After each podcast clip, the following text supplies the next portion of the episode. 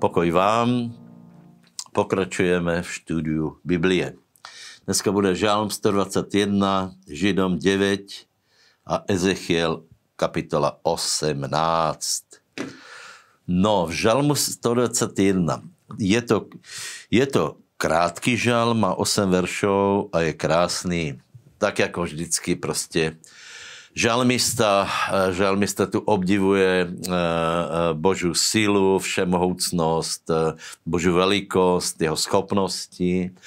A potom konštatuje, že tento veľký silný Boh pozerá na nás, nebo na ňo. Toto si veľmi musíme privlastniť, os, os, osvojiť a v tomto žiť, lebo potom žalmista hovorí: Hospodin je tvojim strážcom, nebudete byť vodné slnko ani mesiac v noci. Hospodin te bude ostríhať.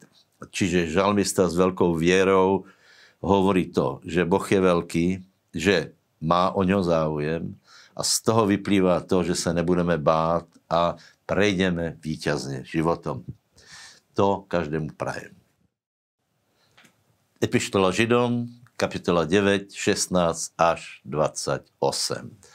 Aj tu sú velice dôležité výroky pre spasenie a mali by sme sa každý snažiť o to, aby sme pochopili riadne to, čo vlastne epištola Židom vysvetľuje, lebo fakt sú to, sú to veľké, veľké tajomstvá a dôležité. Hej. V tejto pasáži je pojednanie o krvi a vrcholom je, vrchol je vo verši dvadsaťdva.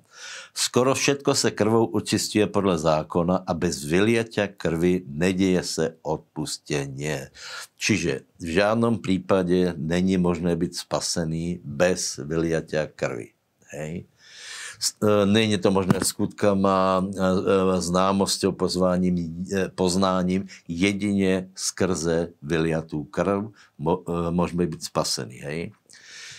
Potom je tu pojednanie o krvi zvierat a potom to poukazuje na, na vzácnu krv Pána Ježiša Krista.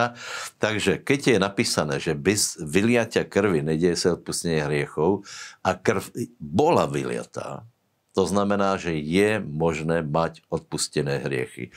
Ako je možné mať odpustené hriechy? Preto, lebo krv bola vyliatá. V krvi Ježiša Krista je život. V tejto krvi je, je život, e, večný život sa stretol s hmotou a v tejto, v tejto vzácnej krvi je obrovské tajomstvo. A táto krv stačí na to, aby očistila naše hriechy a obmyla nás. Vďaka Pánovi. Ezechiel osemnásta kapitola rieši tam jednu otázku, či synovia budú potrestaní za hriech rodičov a hovorí, že nie. Že napríklad syn, ktorý robí dobré a jeho otec bol gauner, lotr, hriešník, bezbožník, tak tento syn, tento syn bude požehnaný, lebo robí dobre. Naopak, keď má niekto pobožného otca, rodičov a bude robiť zlé, potom sa mu dostane podľa toho, že robí zlé. Ďalej sa tu rieši to, že napríklad Boh hovorí, že ak by niekto robil dobre a Bohu sa páčil, ale by odstúpil a začal by robiť zlé, Boh mu bude rátať to, že robil zlé. Naopak, keby niekto žil bezbožne, hriešne, ale by sa obrátil.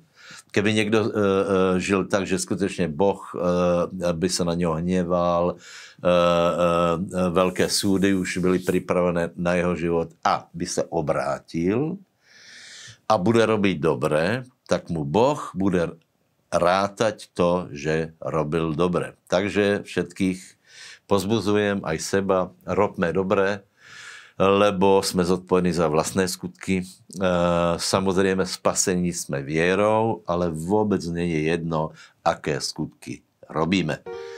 Buďte požehnaní. Šalom, šalom.